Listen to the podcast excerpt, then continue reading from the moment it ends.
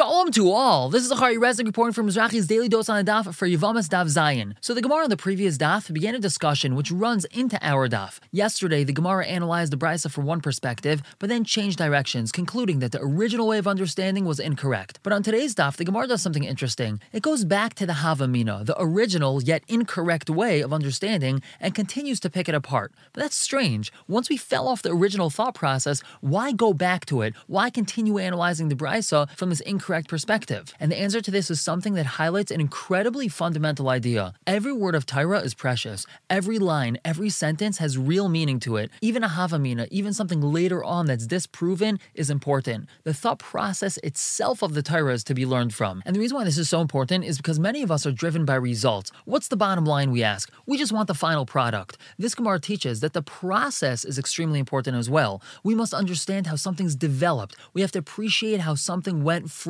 A to B and then on to C. As the Mishnah at the end of the fifth chapter of Pirkei Avos, Ethics of Our Fathers teaches, Lefum Tsara Agra. The reward is commensurate to the effort put in, not the result, not the final product, but the effort that it took us to get there. Let's take the lesson of this Gemara and apply it to our daily lives. Let's find beauty in the process, be it with our children, spouses, coworkers, employees, and most importantly, ourselves. That's going to help us live a brighter and more fulfilling, anxiety-free life and hasten the coming of Mashiach Tzidkenu B'Meher Yameinu. Everyone should have a wonderful day.